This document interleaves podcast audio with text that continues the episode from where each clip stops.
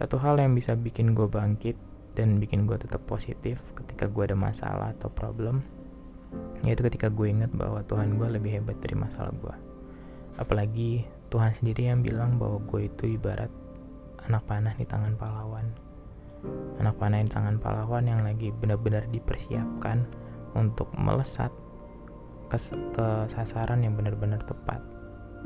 Ya ibarat kalau misalkan kayak anak panah kan untuk bisa maju ke depan itu gue ditarik ke belakang dulu.